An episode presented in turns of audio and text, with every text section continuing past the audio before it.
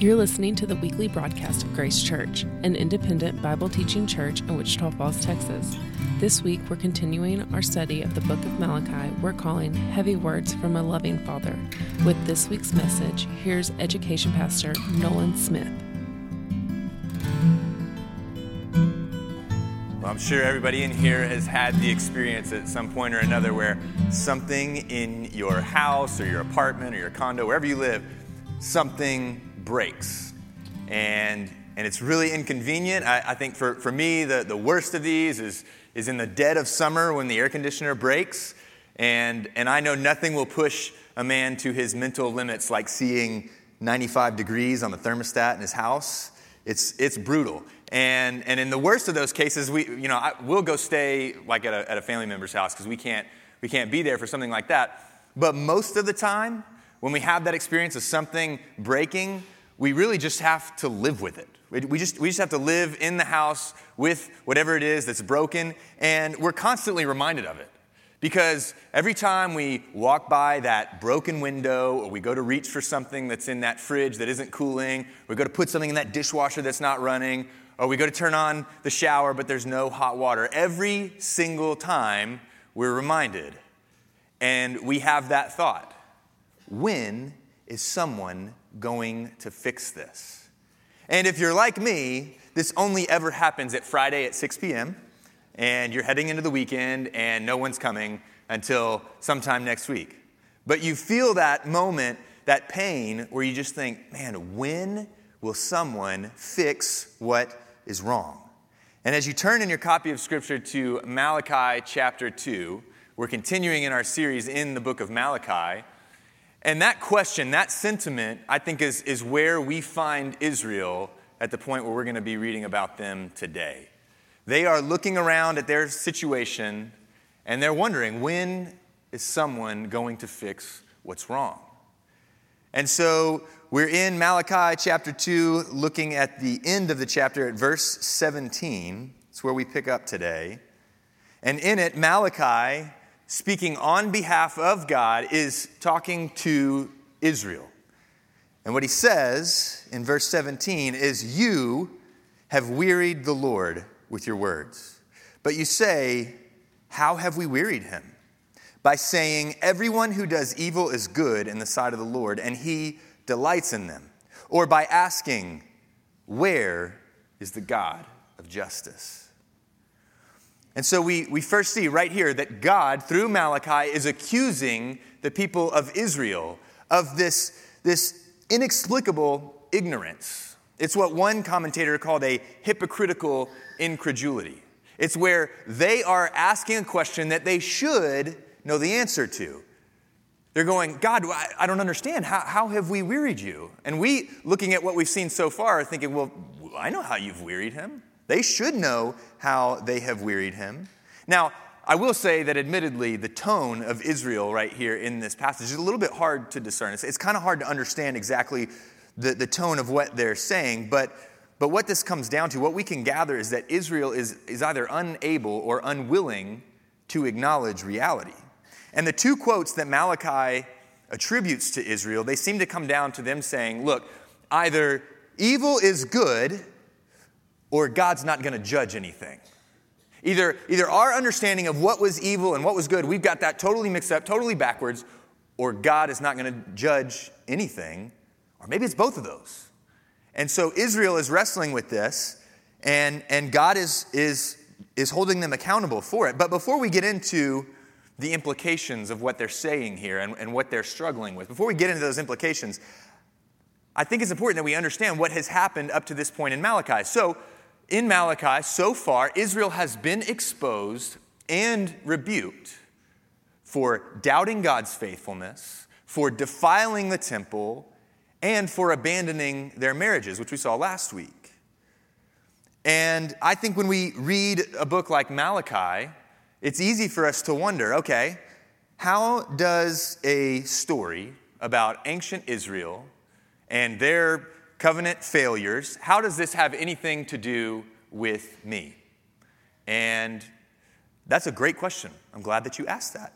Uh, because we're going to look at how scripture, scripture back in the book of Genesis, in the garden, the opening scene of the Bible, God gives us a picture of his original design. What he's telling us in those first few chapters of Genesis is this is how I created you and for what purpose. This is how and why you were created. And I want you to look at this whenever you're wondering, all right, what am I here for? How am I supposed to live? How am I supposed to engage with the world? How am I supposed to engage with my Creator? Look at God's original design. And then throughout the rest of the Old Testament, basically what we have is a story of Israel, God's chosen people, and, and God is, is maintaining a, a relationship with his people, and Israel trying to stumble through this relationship with their God, but now they're held back by sin. And so we see Israel trying to maintain this relationship with their Creator, but through sin. And so, what we might say, in other words, is that what, what Israel is doing here in Malachi actually falls into a very instinctive pattern of human sin. It's a pattern common to humanity ever since the garden. It's a pattern of sin into which you and I will very often fall. So let's consider what Israel's failures represent in the big picture narrative of the Bible. So, what we're going to look at is God's design in the garden, how it was supposed to be. Then we're going to look at how God was able to accomplish that with Israel in a broken, sinful world. And then we're going to look at how Israel responded. So, first, we see that God placed humanity in a garden where all their needs would be met. God placed Adam and Eve in the garden, said, Here's everything that you will need. Now, after they sin and, and sin enters into the world, and he, he does something with Israel to sort of reestablish this. What does he do? Well, he rescues Israel out of slavery in Egypt, and he makes a covenant with them. And he says, I'll be your God, and you'll be my people. But what does Israel do? As we, see, we saw in the opening verses of Malachi, they doubt God's faithfulness. Even though he has provided for their needs, they doubt God's faithfulness. In the garden, God walked among humanity. He gave them full access to himself. He dwelled in the garden with humanity. They had full, unfettered access to their Creator. Of course, sin happened, and, and then in a, in a sinful, broken world, there was a broken relationship between humanity and God. But for Israel, God made a way. He gave Israel the Ark of the Covenant and a means by which they could still approach Him in the Holy of Holies. It was different, it was imperfect, but now they still have this ability to commune with God. They, they still, he still finds a way to give them access to himself, and yet what do they do? They defile the temple. They defile the temple. In the garden, God gave humanity the institution of marriage. Why? Well, he looked at Adam and he said, It's not good for man to be alone. So he gave Adam Eve. So there was companionship. There's also collaboration. He said, I want you to have dominion in the earth. I want you to subdue it. And so I'm going to give you someone where you can collaborate to that end. And also, I want you to be fruitful and multiply. So here's how you're going to do it through the institution of marriage. That was how it would be according to God's design. For Israel, what did it look like? Well, he called Israel to be holy and set apart in their marriages don't marry the other nations. And it wasn't a racial superiority thing, it wasn't, wasn't about prejudice, it was about keeping their worship pure and undefiled. I don't want you to marry into the, these other nations who are worshiping these other gods. But what did Israel do? Well, we saw last week, Caleb took us through this passage where Israel has abandoned their marriages and they've married the daughters of the other gods. And if we were to work today's passage into this pattern, we were to look at what we just saw in verse 17 in light of this framework, we would recognize that back in the garden, God told them, hey, trust my design. When I say what is right, just trust in that. Like, trust in my definition of good. And don't take from the tree of the knowledge of good and evil. Because to take from the tree of the knowledge of good and evil is to say, God, I'm, I'm going I'm going to decide what is good for myself. I'll make the decision about what is good and what is not. For Israel, God called them to keep his statutes. He said, Hey, I've got instructions for you. I want you to do this because it's for your good. Don't turn away from my statutes. But what does Israel do? Well, they've rejected God's definition of good. They've defined good on their own terms. And so we look at this, and basically what we're seeing is in the garden, God's design for us, we see that He gives us all that we need. We see that he gives us access to himself for relationship. We see that he gives us human relationship for fellowship. And he gives us instruction to stay within his design. But whether it's Adam and Eve, or it's Israel in the Old Testament, or it's you and me today, we all fall into this cycle of sin. And it starts with doubting God's faithfulness and his provision. We wander from his presence, we hide from him. We withdraw from human connection and fellowship. And we choose to do what is good in our own eyes. And that's what Israel has done here. And God says that his people approving of sin has wearied him. It's wearied him.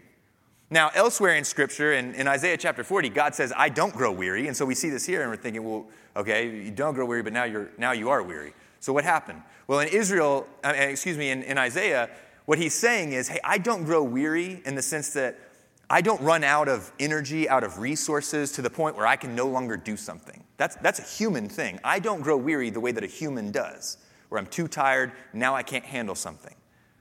But he does grow weary in the sense that he watches Israel continue in their disobedience, and he says, This is frustrating.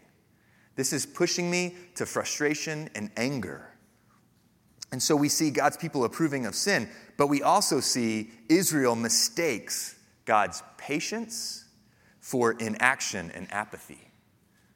They mistake his patience, which we'll talk about, they mistake that, God, you're not doing anything, or you don't care. They say, Where is the God of justice? And I think this may be one of the most relatable questions in the whole Bible. And it comes in some different forms. And this is the theme that I want us to focus in on with the rest of our time. Where's the God of justice? It's a question that I think you ask most non believers, and they'll tell you that's one of my biggest reasons that I'm not a Christian.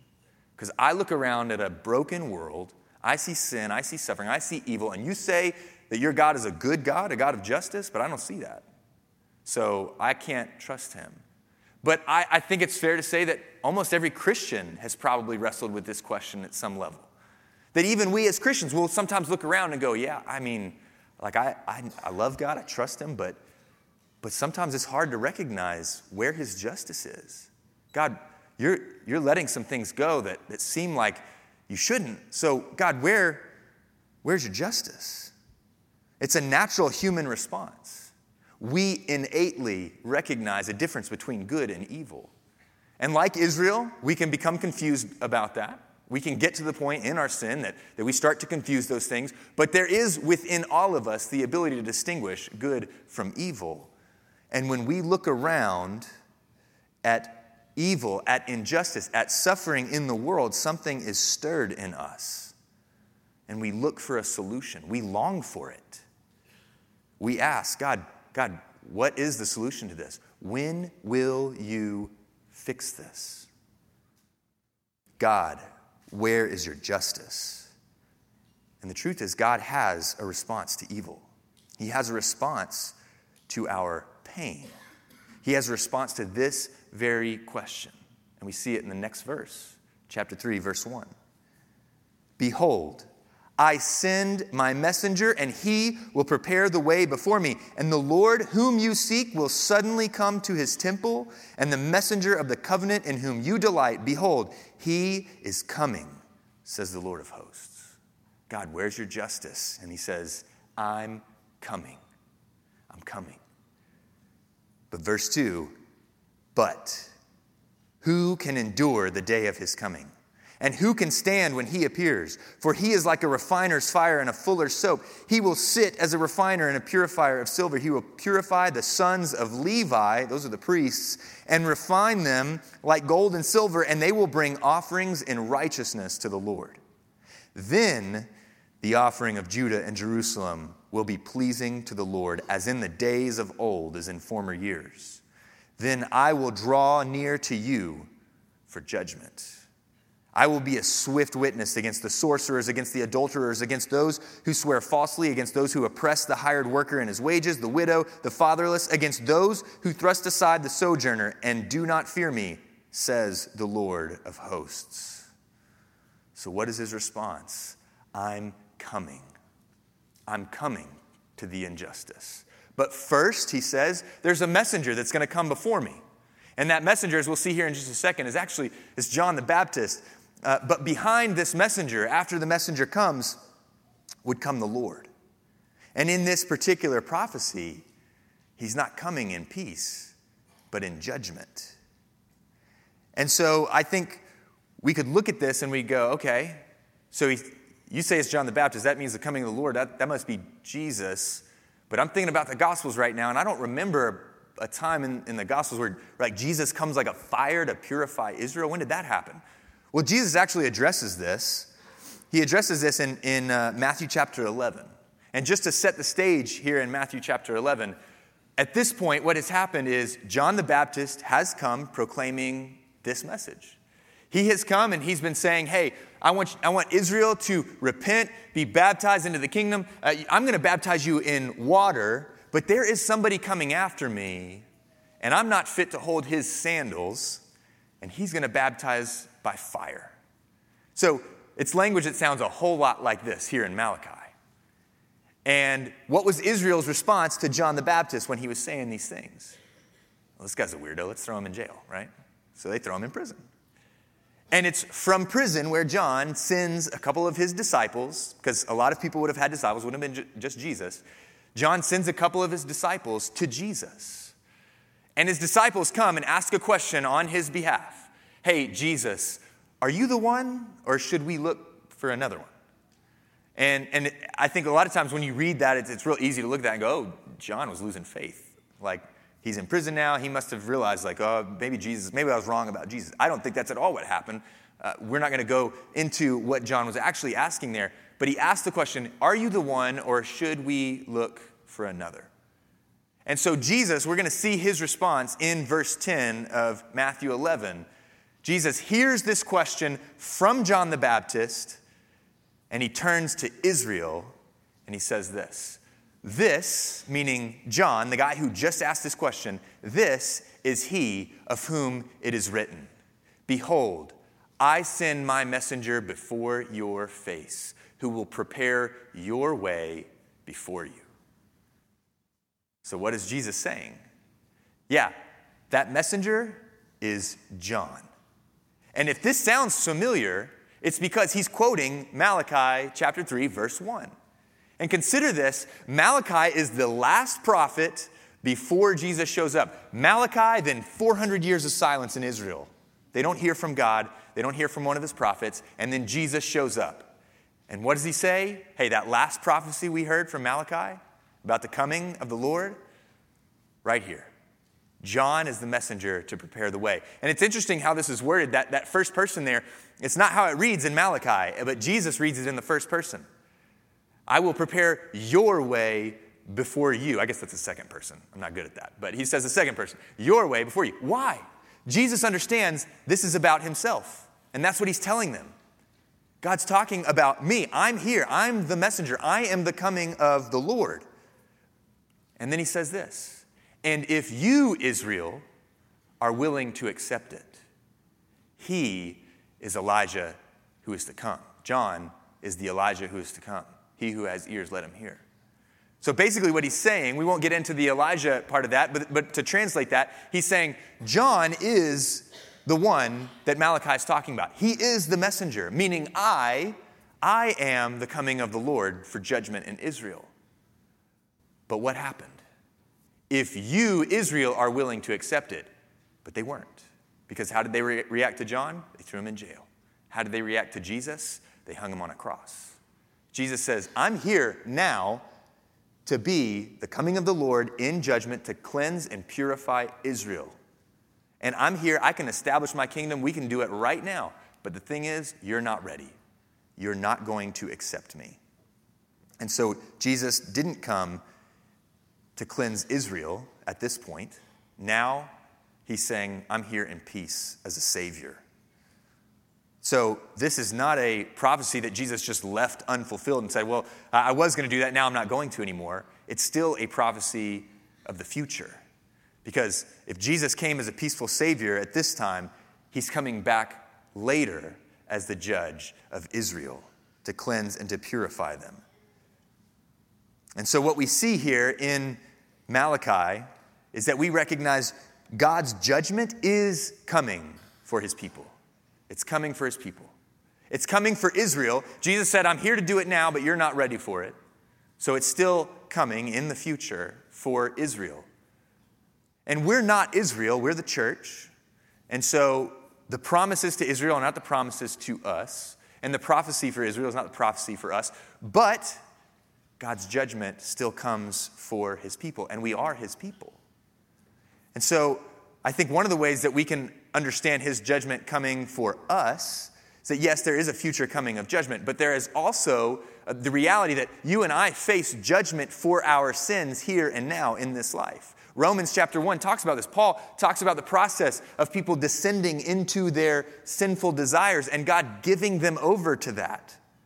So there are natural consequences to our sin. We face the consequences, we face the, the, the, negative outcome of our choices, and that is a form of judgment. That God will say, Hey, you're going to do that. I'm going to give you over to the consequences. I'm going to let you experience the consequences of your choices. So even for us, we are God's people, and we can experience that judgment here in this life. For Israel, the judgment where Jesus comes to cleanse and purify Israel is still coming. But we also know, know this about God's judgment is that it's good for his people. It's a good thing. This purification process would be one that would cleanse Israel and make them who God had intended them to be. And so it's coming and it's, it's a good thing. We continue in verse 6 For I, the Lord, do not change. Therefore, you, O children of Jacob, are not consumed. For the days of your fathers, you have, from the days of your fathers, you have turned aside from my statutes and have not kept them. Return to me, and I will return to you, says the Lord of hosts. But you say, How shall we return? Will man rob God? Yet you are robbing me. But you say, How have we robbed you? In your tithes and contributions. You are cursed with a curse, for you are robbing me, the whole nation of you. Bring the full tithe into the storehouse, that there may be food in my house, and thereby put me to the test, says the Lord of hosts, if I will not open the windows of heaven for you and pour down a blessing on you until there is no more need. I will rebuke the devourer for you, so that it will not, uh, it will not destroy the fruits of your soil, and your vine in the field shall not fail to bear, says the Lord of hosts. Then all nations will call you blessed, for you will be a land of delight, says the Lord of hosts.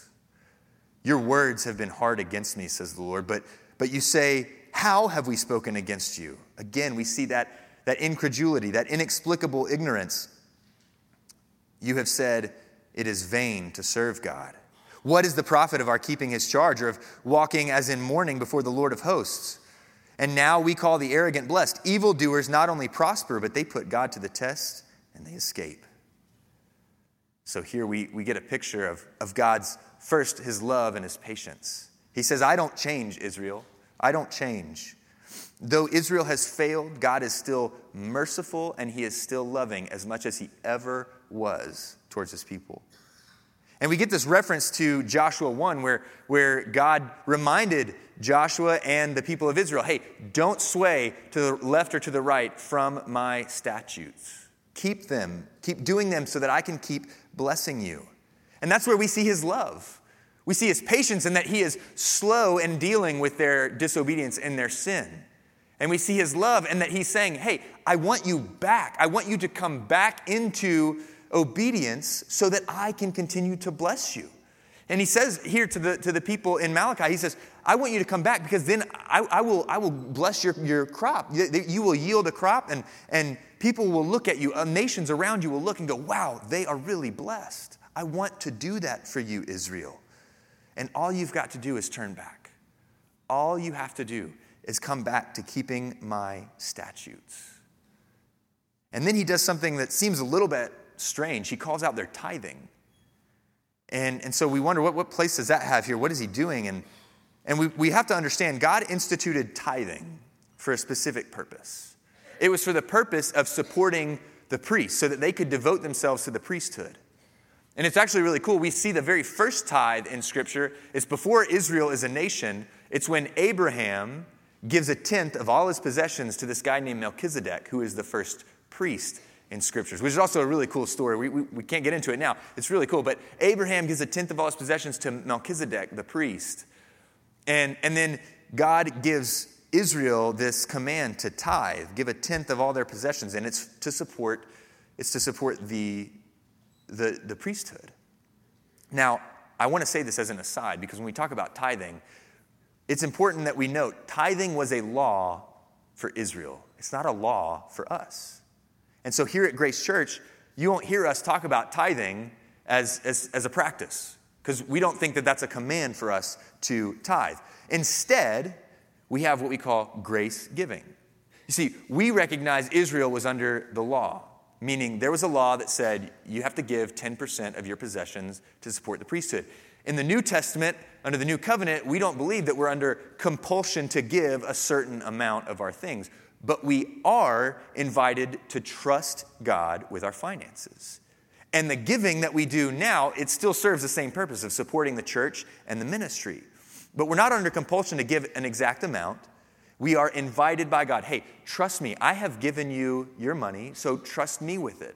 Use it for my purposes. As Christians, I think part of discipleship is that we trust God not only with our finances, but we are faithful stewards of all the resources that He's given us.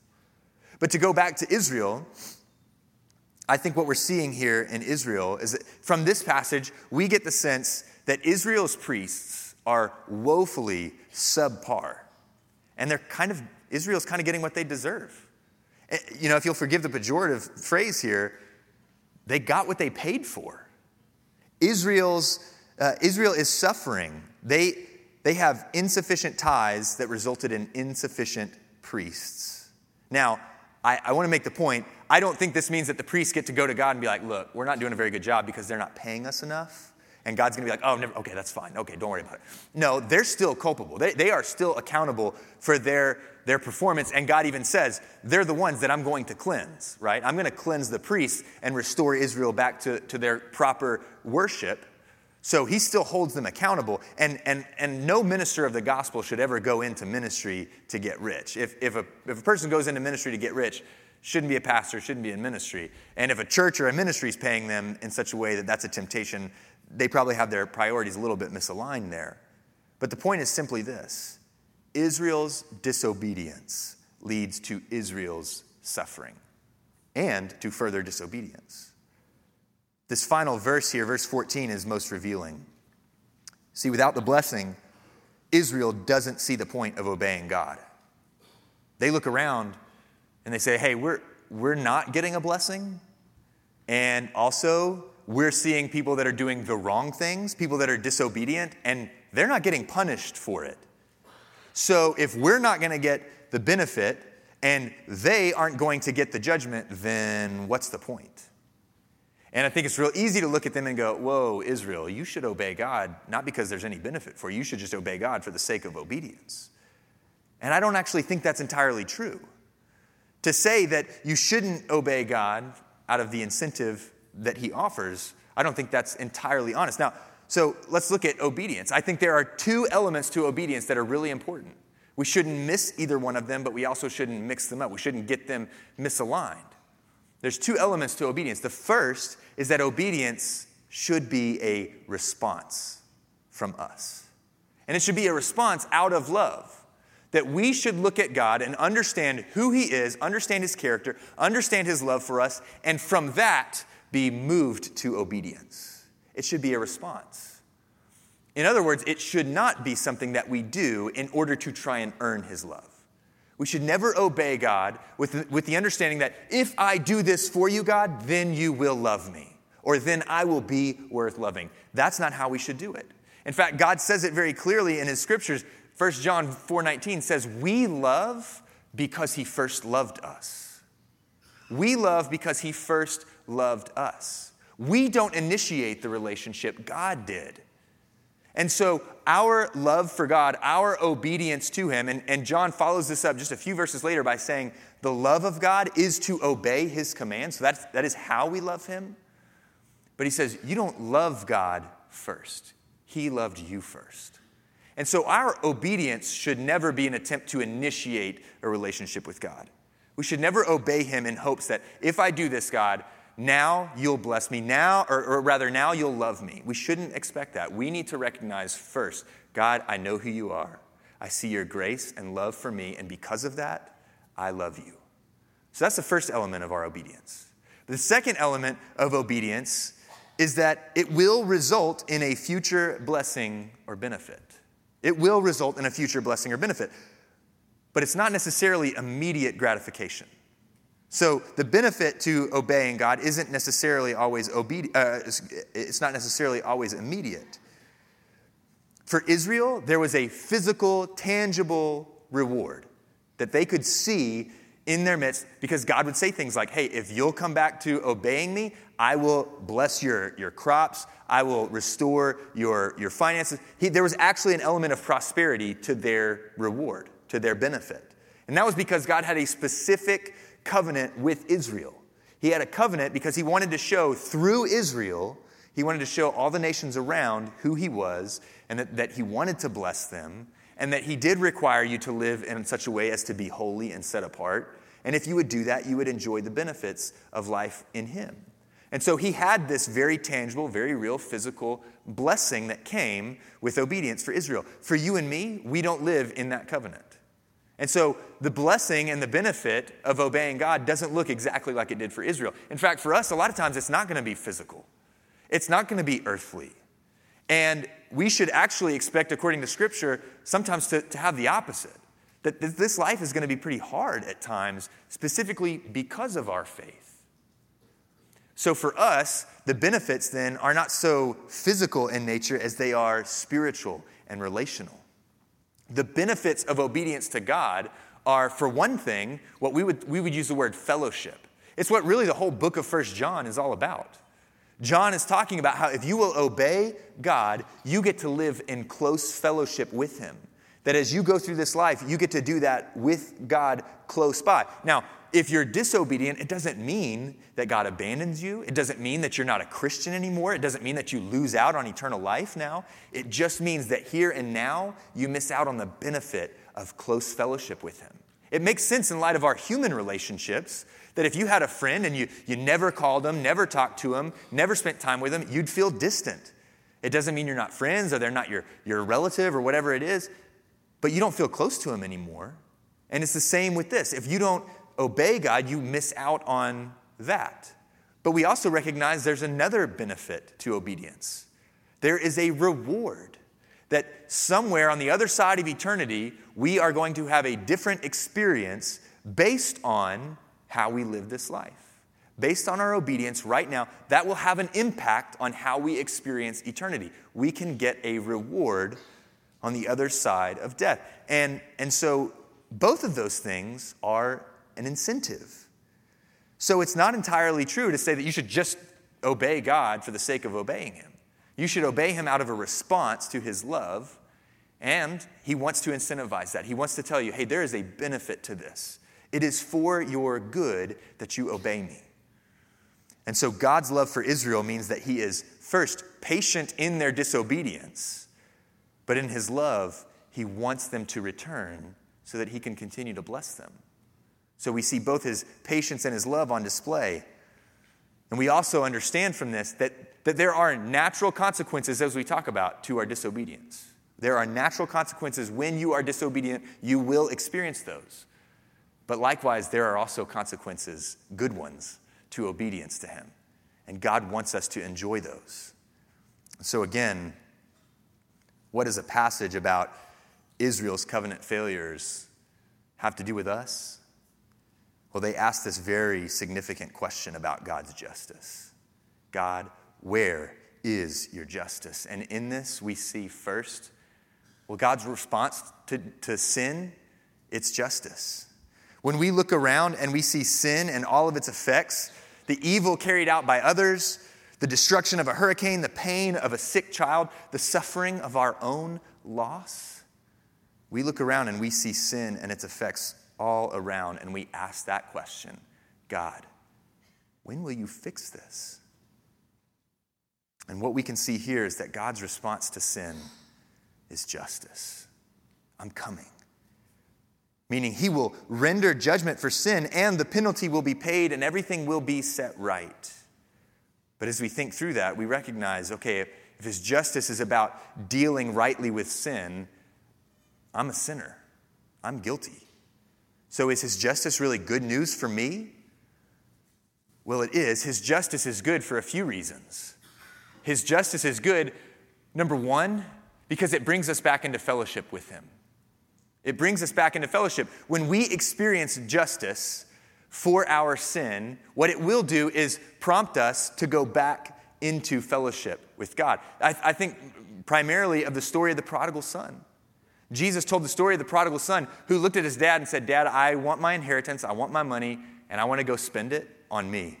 I want to, I want to go enjoy the pleasures this world has to offer, and I'm going to leave you behind. And so he does. He, he runs off. He finds himself in a foreign country in a famine without the protection of his father's home, and he, he realizes, I am experiencing the consequences of my choices. I am experiencing justice for my sin, right? This is a form of God's judgment. And he realizes it, and what is his response? I got to go back. And so the, the experience of God's judgment, the consequences of his sin, is actually to turn him back. And he goes back and he finds a patient and loving father who wants to bless him again. And so God's justice is good because it draws his people back into fellowship. It's what it's meant to do for you and me when we feel the consequences of our sin. It's meant to have us go, wow, I don't want to be here anymore. I want to go back into fellowship with God. I want those benefits again. Second is it restores us to a state for which we were created. In Israel, he says, What I'm going to do is I'm going to, I'm going to cleanse you, I'm going to purify you, and your, your worship is going to be pure once again. Your offerings are going to be what they were supposed to be. You, Israel, are going to, to, to carry out the function you originally had when I called you out. And so it restores us back to what we were made for. For us as Christians, look, we won't ever, on this side of eternity, get to fully experience the garden again. Not until the very end. But God does want us to taste that experience. He does want us to know hey, when I created humanity and placed them in the garden and everything was good, I want you to, I want you to understand that. I want you to experience what that was like so that you'll know I love you. I've always wanted to provide for you. I've always wanted to give you access to me. I've always wanted to give you fellowship. I've just wanted you to trust me. And so, this is a way for us to, to, to go back into the state for which we were created, to carry out our design. When we say, like, I want to I wanna know what my purpose is, what am I here for? And God says, You're here to live out the design I gave you in the early chapters of Genesis in the garden. That's what you're made for. And so, justice and, and experiencing God's judgment draws us back to a place where we can do that again. And finally, God's justice is good because it shows those around us his character. It shows us, it shows everybody his love and his desire to save them. Now, we might struggle to see God's justice at times, but when we see it, when we understand it, we see God is good. He is worth trusting. And so for the people of Israel, it looked like God saying, Hey, when you do what I say, I will bless you. I will give justice to your obedience. I will bless you. And the nations around you will go, Wow, they're really blessed. We want to be like them. We want to serve their God too. And in our lives, when we can display God's justice in a broken world and we can carry out God's justice in a broken world, then people will look at that and go, I want, I want to serve the God whose standard is that. I want, I want justice for sin, and if that's the God who will give it, I want that. It's meant to draw people to God when we see his justice. But we've talked a lot here about justice and about judgment, about the pain and suffering that you experience as a result of your own sin. And you might be thinking, okay, but not all my pain and suffering is because of my own sin. At least I don't think so. So, what do I do with that? And I'd say we have a couple of categories to, to understand this. Because there are storms of correction in our lives, but there's also storms of perfection. And a storm of correction is one that happens, it's the, the pain that we experience that God is specifically using to bring us back to the right course. You know, the most obvious example of this in Scripture is when Jonah hears God say, Hey, Jonah, I want you to go to Nineveh and I want you to preach there. And Jonah's like, No, I'm going to go the other way. And he goes the exact opposite direction. And what does God do? He literally sends a storm to correct Jonah's path. and put him back on the path that God intended for him. So he sends a storm of correction. But there's also storms of perfection. Storms that aren't a result of our, our sin. They're not, a, they're not a form of judgment for our sin. They just happen. And God says, This is going to grow your faith. This is going to grow your faith. This is going to draw you deeper into trust in me. And, and God sometimes sends the storm of correction, and He might even send a storm of perfection, but we have to know that God doesn't always send storms. Sometimes He allows them. This is a broken, sinful world. And it's not just the evil sin of another person that causes us pain, it's also just the physical results of sin in this world that can create pain for us. So sometimes God sends it, sometimes He allows it. And we're going to hear stories. If you come to our Wednesday night series starting this week, we're going to hear stories from people about these storms of perfection. They were facing storms, maybe felt alone, but through that recognized that God was with them. It was a storm of perfection, one that He was using to draw them close to Himself. But I also know that when I say God doesn't send every storm, sometimes He allows it, and you might go, okay, I don't know if it makes me feel a lot better if you say my pain isn't something that God caused, but it is something He allowed. So why is He allowing this pain? And I have to tell you, my answer is I don't know. I don't have that answer. I'm not God. But when we face pain and God isn't taking it away, there are two promises that we can hold on to.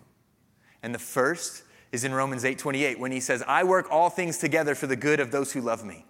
He promises, "I can take anything and everything that is happening right now.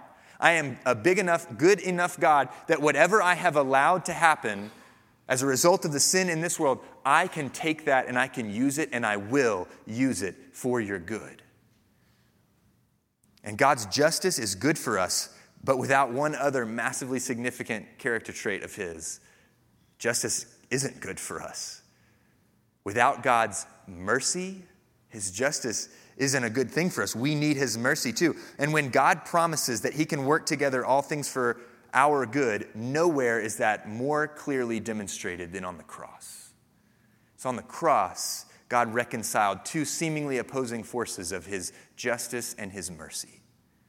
He took something that looked like there was no way that any good could come of it and he used it for our good. See, the enemy put Jesus on a cross, and then Jesus used the cross to free us from the enemy's stronghold. You know, the, the beauty of this truth is that its power to give you eternal life is freely available to you.